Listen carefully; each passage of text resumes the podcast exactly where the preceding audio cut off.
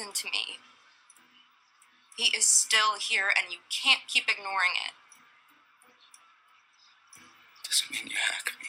We don't do that to each other. You wouldn't talk to me. What else was I supposed to do?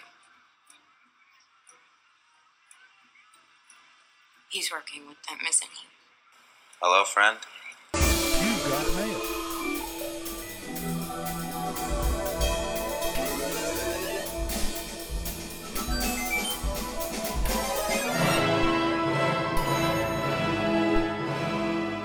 I'm so glad to be here tonight with Henry to talk about this latest episode of Mr. Robot. Hey there, Henry. Hey, Margaret. How are you? I'm doing okay. I was just looking up vacations in the Ukraine and Budapest for some reason. I don't know. That's what I was up to. I- am picturing a land filled with Ivankas and Ivanas. Most certainly. And the best barbecue ribs on the face of this planet.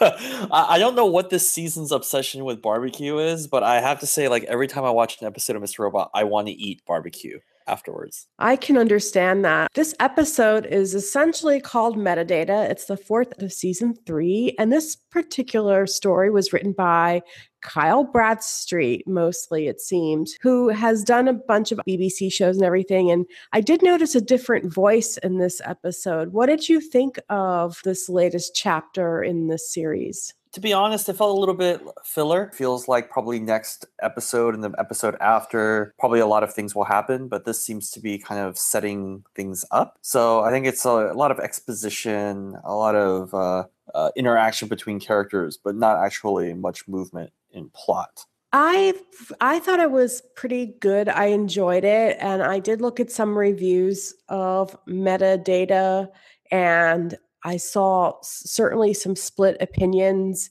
I think for me, it was noticeable right away that Sam Esmail was not the main writer. I could just tell something about some of the dialogue felt a little too on the nose. But other than that, there were there were a lot of things about it that I really enjoyed, and I love the scenes with the FBI in general. So anytime it involves those characters, it's fun for me. Yeah, I think it gives us an idea a little bit more of the world in which we find ourselves with the the kind of economic impact of uh, of what Elliot and Darlene did more apparent than ever. I think all those things are interesting. Uh, I think after last episode, I was kind of hoping that the momentum would continue and we would put together two episodes that had a lot of really interesting kind of momentous things happening, but it didn't seem like it worked out this way.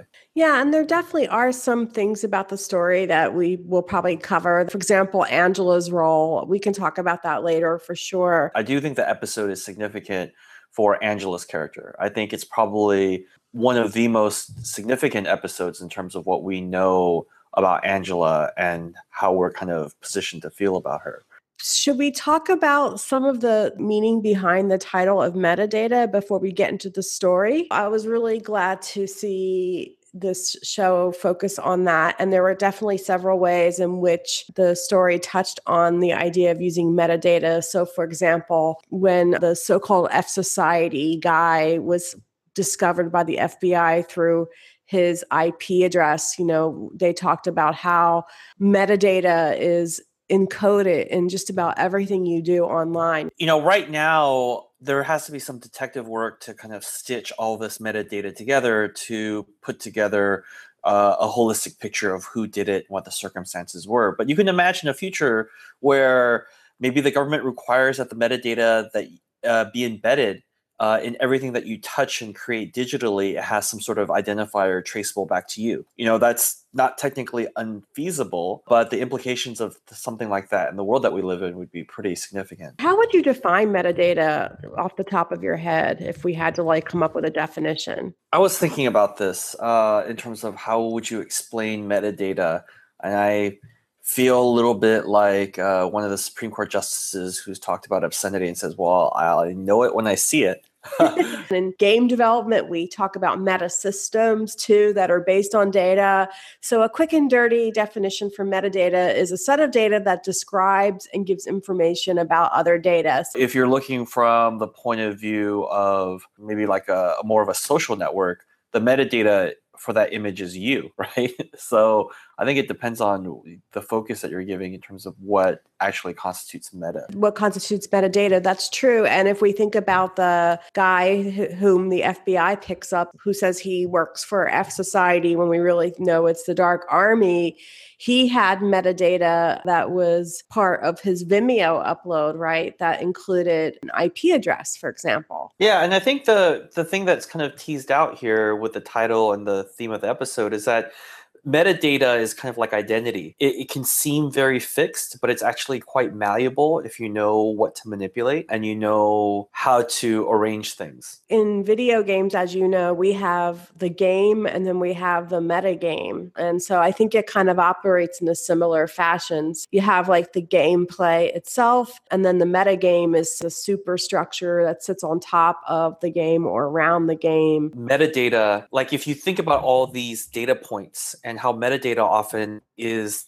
context around these data points are generated, the, the metadata really become our lives, right? Because when different networks or other things are looking at us, they see these data, data points that we create online. Um, and actually, what they're looking at is our life. Like they're just looking at discrete snapshot points of our life. But what we do outside of those digital snap points, it's really what they're kind of trying to figure out. If you use a fitness tracker, for example, and you track your your running path and you do that over the course of say a month, that creates a data set that can be pulled and used for some other kinds of metadata stories or narratives about your life and how you relate to your community and how you relate to each other and whether you're active or not during different times of the day. Hey, Margaret, you ever think about how much masturbation data Apple has because of the Apple Watch? Basically, you wear the Apple Watch or various fitness trackers on your wrist and if you're you know masturbating your wrist is going to move repetitively over and over again in a way that i think would be pretty easy to identify right?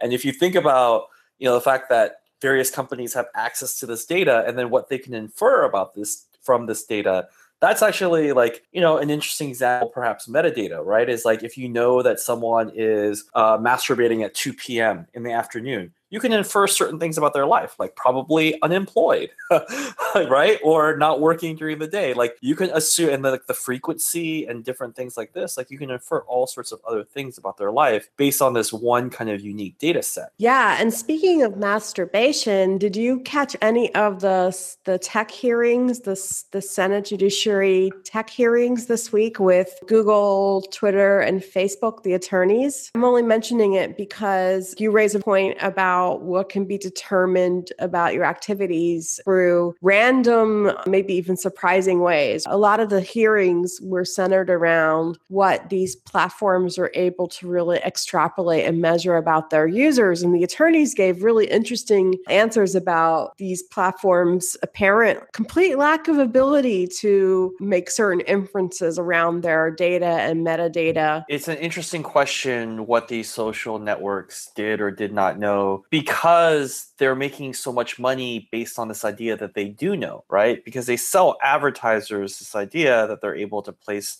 their ads in a relevant context in front of people and ultimately get these people to act based on these ads in certain ways as a consumer. So you're basically hyping up the fact that you're able to influence people by pushing content to them via your app or service. And so all of a sudden, when it comes to political content, to somehow develop blindness about the possible impact and what it can do seems a little bit uh, disingenuous. I think so too. One of the attorneys said it would not be possible to, for them to uh, Uh, determine which of the political ads that were meant to influence the US election in 2016 were paid for in rubles, for example. One of the senators, or I believe, or Congress people questioned the attorneys, you could you tell if somebody was depressed? And the the attorney, I think it might have been the attorney for Facebook, maybe, or Google said no. But but we know that through data and metadata, it, you probably can figure out who's depressed. Yeah, and I wonder to what extent that's to just never having asked a question. Like these companies increasingly just have a lot of data, and unless a certain question is ever asked,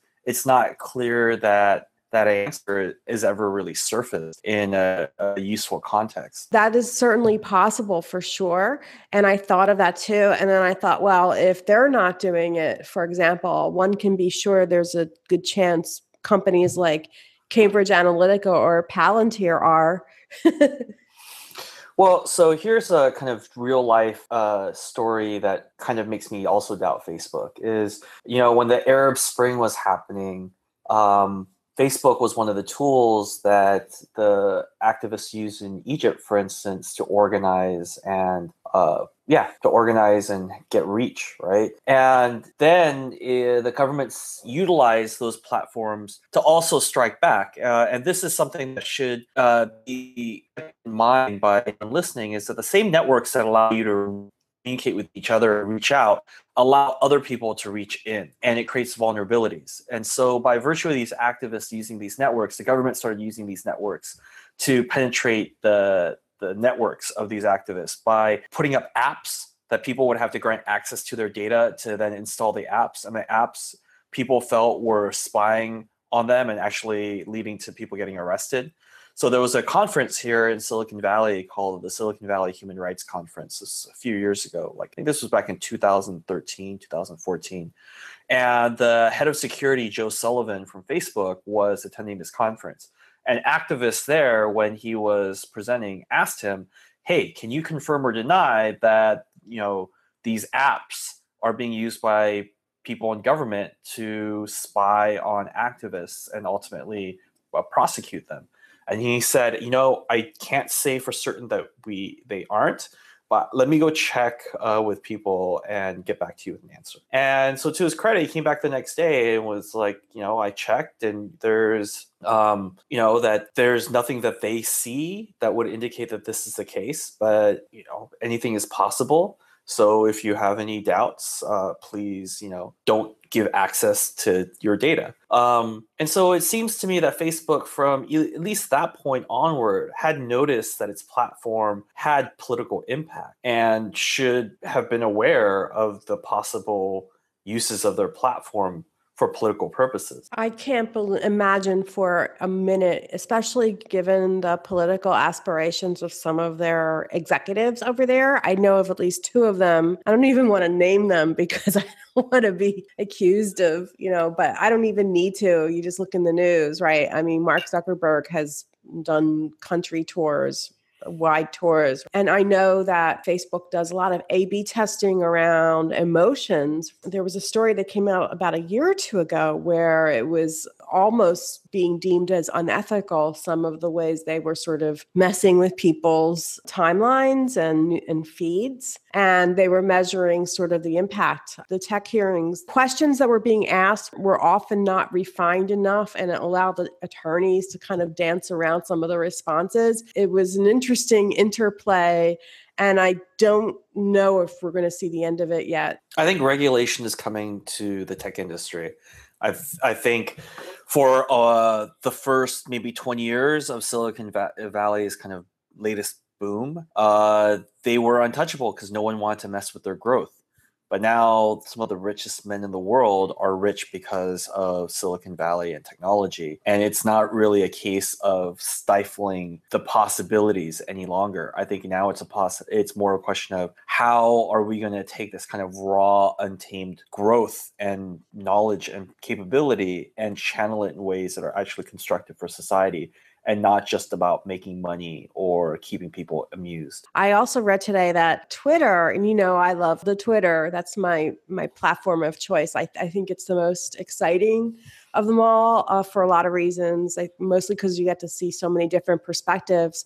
But there was a story. Twitter offered 15% of all of its presidential election advertising inventory to RT Com, which is the state controlled major media outlet out of Russia. 15% of ad inventory for a giant platform such as Twitter is, is a phenomenal amount. Talk about metadata that gets collected and used around that. I mean, because a lot of these ad campaigns were using metadata to target really down to zip codes and communities, and they were just trying to cause dissension among, you know, the population. Yeah, I mean, if you're someone who lives in a certain zip code and spends a certain amount of time in front of your computer and on Facebook, chances are you are being messed with.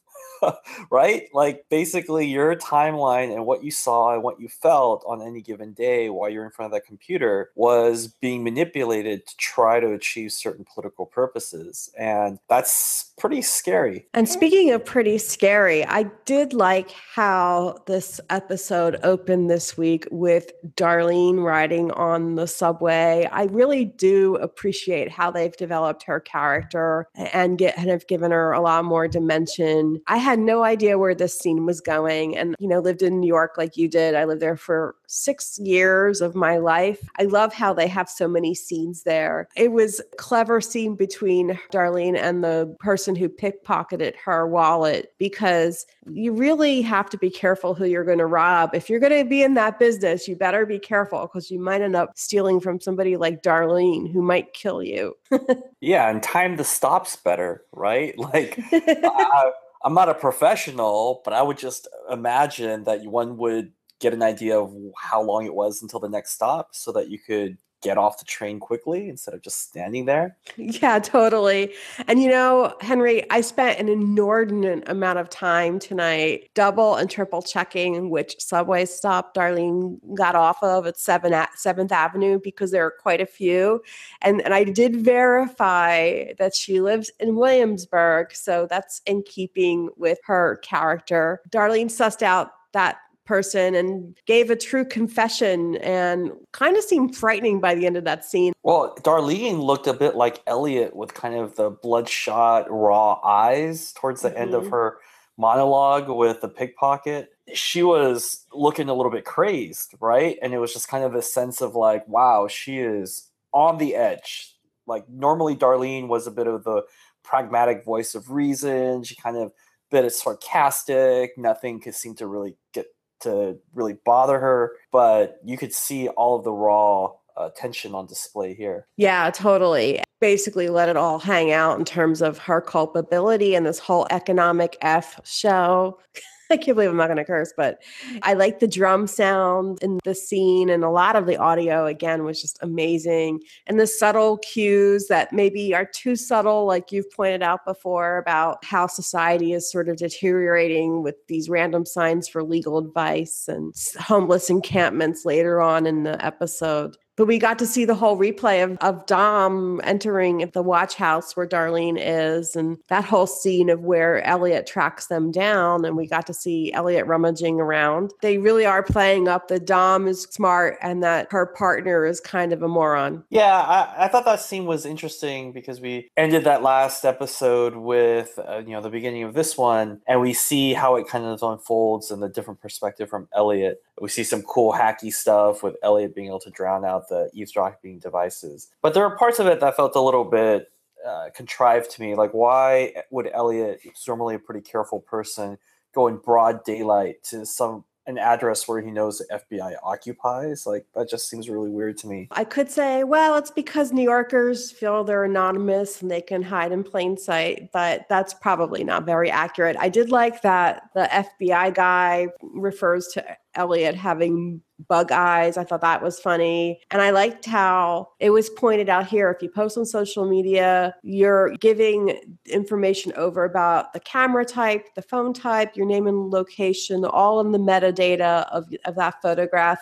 And something I've noticed that I do for the listeners out there, one of my favorite things to do is if I get a contract, I always look at the properties of the file to see where the contract came from and see who authored it. And it's often surprising. That's a very good point. People don't often strip out the metadata. And in fact, if you are sharing any files on BitTorrent or any other file sharing sites or services, make sure you clean out the metadata because I know for a fact that often people are caught because of the metadata and it's traced back to them. So clear out your metadata. Like that means your ID3 tags for MP3s, uh, you know, uh, different file formats have different types of metadata. Use the appropriate software, view your metadata, clean it out before you share it on any sort of service. Absolutely. That's such great advice. I looked at some metadata from the spreadsheet I downloaded off of this this consultant type person's website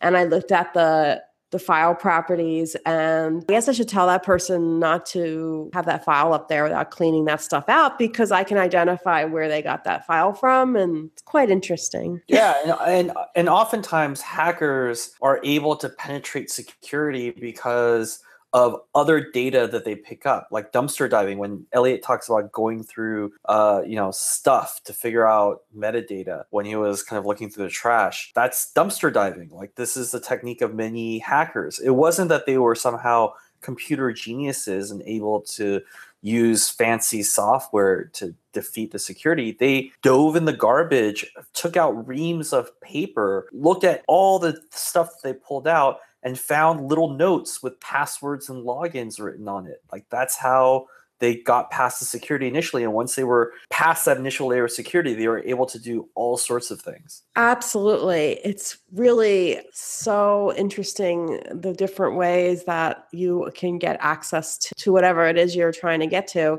I love the scene where Elliot confronts Darlene in her apartment. We got to see that whole tense scene where Dom figured out she'll just go and, and warn Darlene. I thought that was pretty smooth.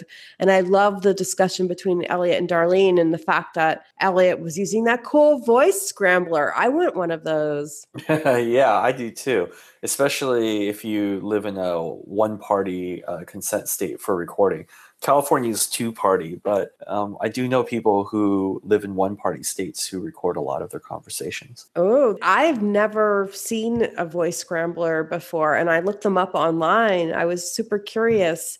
And apparently, the one Elliot used, pretty obvious from watching the scene, but it apparently has a bunch of different overlapping sound loops of different voices and it makes it harder for microphones to pick up the sound. Although when you're talking with somebody in the room it's a kind of a normal conversation. But the trick is you have to have the voice scrambler close to the microphone. Did you have any thoughts about darlene and elliot's reunion? I th- thought there were some really good beats to it. I thought their interaction kind of set the stage for what's to come because really what we see this episode unfold is Darlene Elliot start off so apart in terms of trust, right? Like they they get into a room, he has this thing on so that nobody can listen in, and they seem very far apart. When we've always kind of seen them try to be, uh, you know, uh, have each other's backs, right? And so by the end of the episode, we kind of see them get back to a place where they seem close, but at the same time, we know because of other th- things that they're actually still quite far apart. Now that you mention it, I did sort of forget the fact that Darlene's a confidential human source. Mm-hmm. Darlene's holding lots of attitude, and I think she's kind of tired of being in that role. But in the meantime, we go to Irving meeting Angela at the delicious Red Wheelbarrow barbecue. Ribs for breakfast. That's what I remember from this scene. It's, he's like, ribs for breakfast. I'm like, that's genius. If someone can have steak and eggs, why aren't we doing ribs? That's just genius. I don't see why not. We also learned that stage two was going to be in 10 days. So that's a big deal. And Angela is kidding herself that once they blow up the building where Evil Corp is holding all of their backup data and their hard copies, they'll evacuate it. She's kind of naive, right? Like, oh, and of course we're going to do that thing to make sure everyone gets out okay, right? Blink, blink, blink. Sure, blink, blink, blink. That's exactly what we're going to do, right? So, is Angela important because of her relationship to Elliot? Is this why she's deemed so essential? Maybe initially, but I think now she's taken on a certain importance just because of White Rose choosing to bring her into the fold. Have you ever met people like Angela before? Yes. Me too. you don't sound that impressed. I have a hard time with Angela because, you know, I worked with somebody once, we're still friends today or friendly, who went through a major change in personality and sort of similar to how we saw Angela go from somebody who seemed pretty nice and just a regular person to this sort of calculating transactional person, very sort of removed a little bit. And that's how I see Angela. So I don't know if I like Angela. Do you? Yeah, it just she doesn't seem very likable. That's for sure. I know that we're supposed to probably think that she has Elliot's best interests in mind ultimately in the long run, but her she's just very cold and I guess that's what she's become. I don't think she has Elliot's best interests at heart. I think Elliot represents her path or her way to get some, something what, that she wants. And what she wants is that thing that White Rose showed her or whatever that mm-hmm. represents. But I think she doesn't necessarily have any desire to make sure Elliot's going to be okay. What do you think it is that White Rose showed to Angela? I thought about this. Like either I, I thought like from a very science fictiony standpoint, it could be some sort of object that's going backwards in time, or some something that shows, you know, maybe he found something that's some sort of remnant of time travel that he's trying to reverse engineer so that he can travel uh, in time. Also, I thought of that, or some some like article or picture in the past or the future that kind of indicates that time travel is possible. Some something like this. That's my impression is they're trying to hint at a time travel storyline. And for some reason, I am so trying to resist it and take the story elsewhere, which probably is good. It's a good sign that it's not completely obvious what it is. I bet if we went on Reddit, there are a million really amazing theories that I don't know if I dare uh, read. But but it's true. She seems like she's uh, almost religious uh, angela in her approach to this whole thing so whatever it is it, it, it, moved her more than anything else and she's made herself essential she's becoming increasingly concerned about elliot because she's thinking her little plan to have him work at evil corp may not have been a good idea. Which hmm. is just a, a, an insane and dumb plan.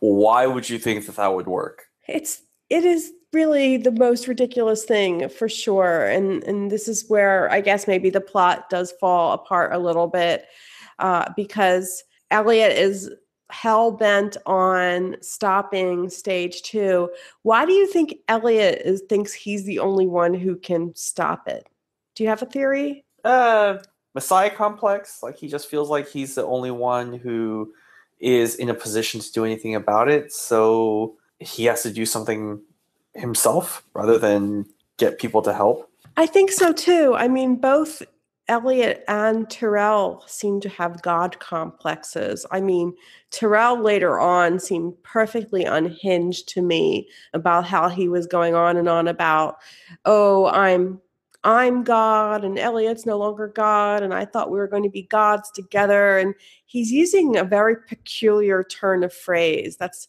an odd way to describe it. But Elliot seems to have the same sort of hangups potentially. Yeah, Tyrell seems a little bit mentally unhinged, um, where you hear him talk about, I loved him. We were supposed to be gods together. And he seems to have this strange fixation on becoming a god or being a god. That's like the hook that Irving identified to manipulate Tyrell was playing to that godhood and saying, What if you're the god? And all of a sudden, Tyrell's like, Yes. so Irving again demonstrates his knowledge of being able to say what people want to hear. Like we've seen this in multiple episodes where he's able to twist the truth, you know, like he did with Angela. Are, is everyone going to make it out okay? Yeah, sure. Everyone's going to be fine. We'll take care of all of that. We see so many examples of him basically acting like the devil, uh, Mephisto character of sorts, and just saying the thing that people need to hear so that they'll do what he wants them to do. It's incredible. And the way the acting is being done, I think, is pretty good because you can see Irving's wheels turning sort of in the moment where he's just saying anything he needs to say just to keep the wheels in motion and keep these people moving. And it reminds me of a lot of of managers that I've seen who manage a lot of people and and keep a lot of things moving. I mean, he's he's really good, Irving, at what he does. And I think it's no accident that you say that you see managers do this because in a business environment or an organizational environment, you have to subsume your humanity to the best interest of the organization. Um, and oftentimes that's what management is, is being able being able and willing to act a little bit less than human to advance the company's best interest. Yeah. And in the meantime, this is sort of around the point where Darlene and Elliot create their vengeance pact, which seems awfully foreboding to me. So if something happens to one of them, the other one avenges their death. That does not sound really good, does it? I thought of it when it happened. I'm like, that's motivation in a box. Like for the writers going forward, at any point in time, if they want to take the show in a different direction, they have someone kill Darlene, and the next season and a half to two seasons can be Elliot chasing that person down and trying to fulfill his vengeance quest. Oh boy, I hope they don't kill Darlene. And this F Society guy or this Dark Army guy the guise of F Society, which is fake society, I guess, he's being interrogated by the FBI. One of the reasons Dom's dumb partner wanted to just book this guy and call it a day is he was pointing to all of the increased chatter, quote unquote, on networks. And it's so easy to fake chatter. I mean, that's the world we live in right now. Half of Twitter is fake chatter, right? Yeah, I think of Twitter almost like a simulated environment. Like half the things that I see, I don't assume come from a person. It's just, you know, or like I would say uh half to a quarter of any new followers that I get randomly or bots of some sort. When I look at them, they're just marketing bots or Russian bots. I know, and I'm having a more difficult time than ever being able to distinguish quote unquote real people from the the bot accounts. It used to be so much easier and they're getting more and more sophisticated. And it's no accident that if you look at AI bots, they're also getting more sophisticated. Like I think the two go hand in hand. Absolutely. I did like how Darlene was asked by Elliot to sort of shadow him as just in case he turns into Mr. Robot, which he does, creepily so in the middle of the night, and how she followed him and was horrified to see Angela hanging out with with Elliot slash Mr. Robot. If you're Darlene, you must really not like Angela. Yeah, it. uh, yeah, I, I think that's a collision that is kind of being kept in the in the side pocket for us not to really think too much about. But I have a feeling it's going to come into play where the different interests of Darlene and Angela are going to come to a head, and they're going to go at each other. I know. I- I'm just gonna say it. I, I kind of hate Angela. I, I, I'm glad that you've kind of uh, stripped out pretense. Like I, I've been noticing a certain direction towards your feeling with Angela for the last season and a half. I think she's just such a a jerk, and and maybe I'll I'll regret that. But you know that whole way she had that conversation with Price, where she she's had that response, and it was a very strong response. But there's a certain reptilian part of her that I that just makes me bristle. Or it's just a little bit kind of like off. You know, it, it sounds like something like like the way that she responded was almost like a in a Tarantino film. The way that someone kind of overspeaks um, to something it was kind of how she was like, you know, if you ask me for my reasons, it, I'm gonna take it one way, and it was just so bizarre.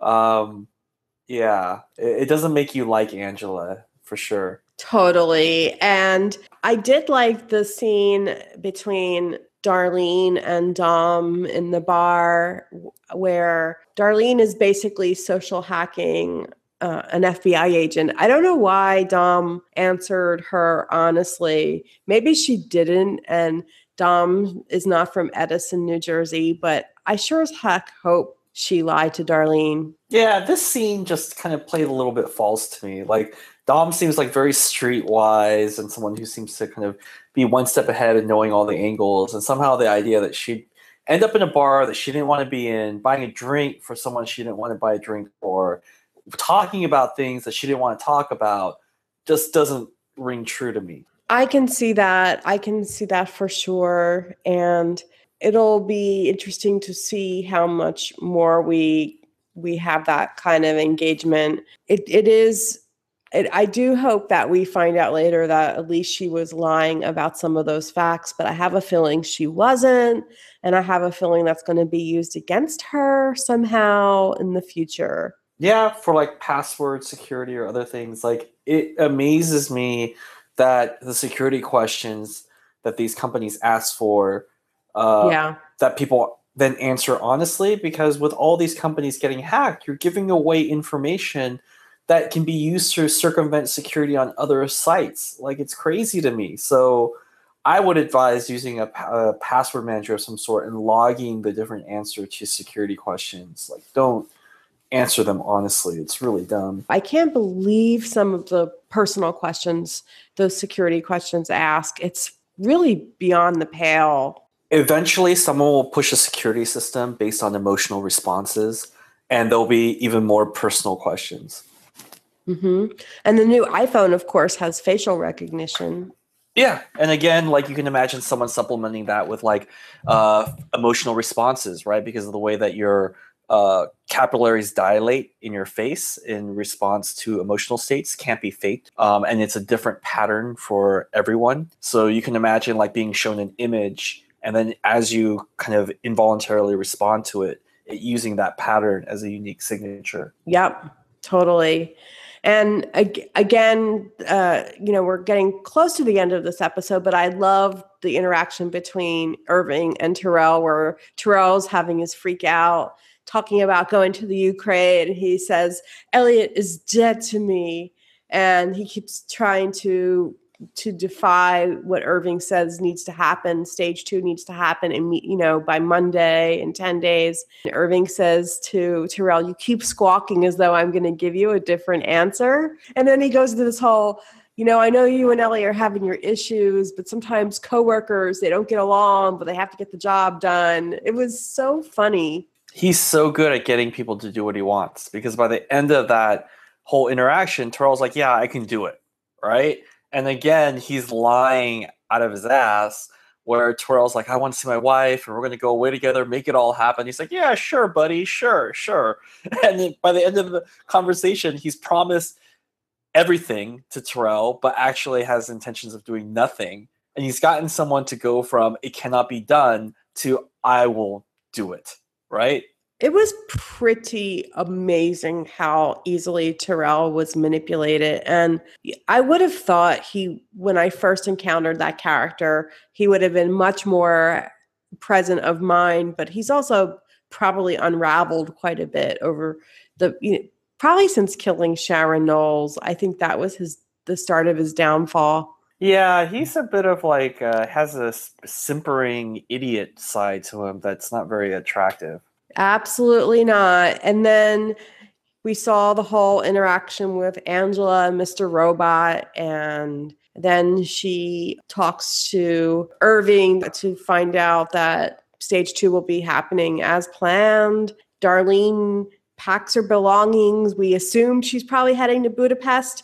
I've been to Budapest. I had a crazy time there. So it occurred to me, Margaret, that if phase two is going to happen in 10 days, in Showtime. And the season has what five, six episodes left, right? Um, that phase two will probably happen somewhere between the last to second to last episode. So you can kind of, to me, like it.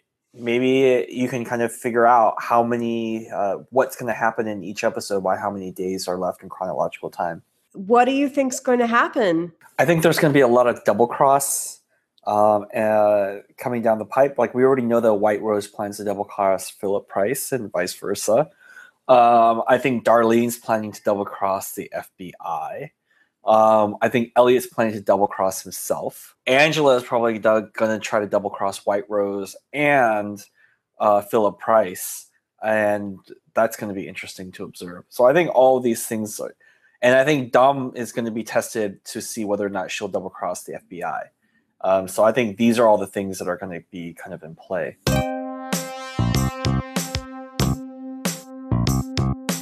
do you want to play? Which would you choose? Which would you choose? Ah, yes. Which would you choose? Uh, the the weekly game between Margaret and I, where we try to uh, recreate the game between Elliot and Darlene from their childhood road trips.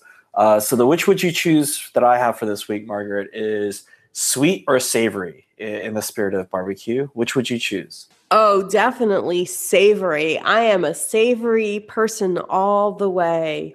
Huh. Interesting. How about you? I probably sweet. If yeah, I mean, I have a fondness for chocolate chip cookies. I think that puts me entirely in the sweet category, right? I think so. Although I did bake a ginger plum cake the other day, and that was quite sweet. See, that's why I would. I was surprised by your answer because you're such a great baker. I, I am, but I love pizza and cheese and crackers and everything savory. But I'm getting hungry now. I'm all like, whoo. That's what happens every time I watch a Mr. Robot episode now because there's always barbecue in it, and I always like it. Whenever I see someone eating barbecue and talking about barbecue, I can like almost uh, have the same taste of barbecue in my head. So uh, I always get hungry. yes, yes. And I wonder if Elliot will be craving barbecue when he discovers he's fired from Evil Corp. We shall see. I guess I guess I have to give you a which would you choose. I was going to do Facebook versus tw- or Twitter, but I think you said we we already did that one. I think so. Oh dear. Oh dear. Okay, how about how about Amazon Video versus Netflix? Interesting. So this is actually something I feel well prepared to speak about. Uh, I think you know Amazon. You if you're a Prime member, you get it included in your service. Uh, Seventy nine dollars a year for Prime, or maybe it's up to a hundred now. I can't remember. Uh, Netflix nine ninety nine. Although they recently raised their price, they have uh, an option for four K. Right? Is that right, Margaret? Yes. And so, you know, you have those types of two different pricing things. Uh, they have different unique content. Uh, I think Amazon has a lot more like random stuff. Um, like if you want like a hundred different types of videos on different yogic breathing, I think Amazon might have more of that kind of stuff.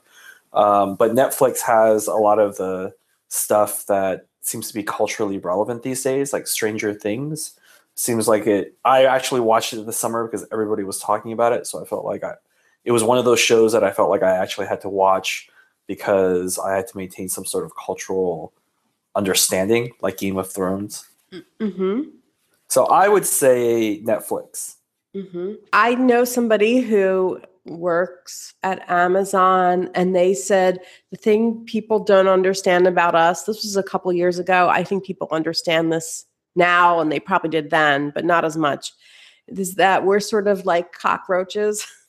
And we'll be around eh, forever. Well, you know, we are legion type thing. I do appreciate Amazon Video, and I think there have been some good things on Amazon Video, and I like the variety. I would choose Netflix as well because of their original programming. It's amazing how much they've put out and the quality of the programming. I wish Netflix had more classic type movies and stuff like that, but anyway, I digress. So here's an interesting thing, Margaret. You know you can't get Amazon Instant Video on Apple TV, and so that has been the case for the last couple of years. Um, and Amazon refuses to carry Apple TVs for sale on its site. A detente was reached in the last few months, and it was announced, uh, you know, I think back in August that Amazon Instant Video was coming to the Apple TV. Um, and sometime in September, Apple TVs started to go on sale on Amazon service. Yet, Amazon Instant Video still is not out for the Apple TV. So we shall see. But, you know, it seems like it's been promised, it's coming. I think the other thing that is relevant to discuss is movies anywhere, which is something that allows you to consolidate your movies across all the different major platforms to view on any of the platforms. And so uh, Amazon is one of them. Like if you have, because all right now a lot of these platforms have locked you into also their hardware in order to view the content that you purchase. Amazon was like fire tv only if you want to connect it to your tv not for apple tv not for google chromecast. Google play was only for chromecast. It had a ios app. Apple tv not interoperable with chromecast.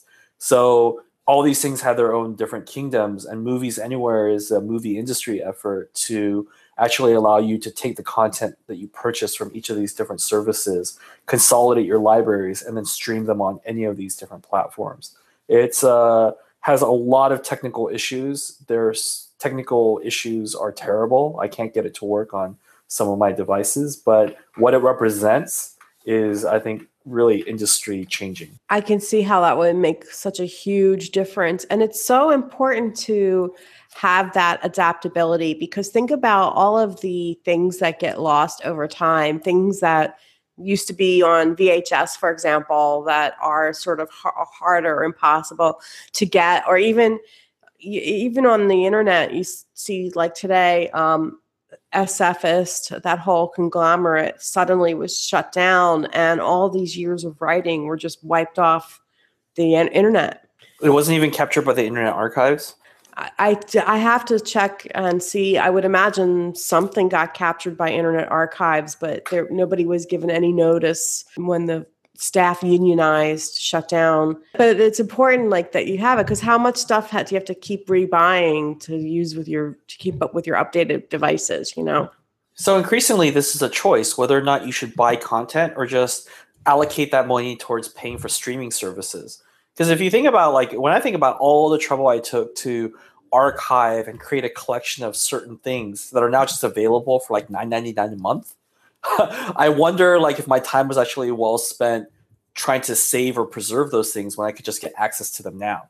Like even with music, like the efforts that I took to like bootleg or archive certain things when there's so much content that you can get about all your artists. And I guess we have one word to describe this episode. I will go with mine. I would say dubious. Everybody was really sort of dodgy and dubious, and nobody's really playing it sort of straightforward and open and honest. Like I said, I think there's going to be a lot of double crossing uh, that happens in episodes to come.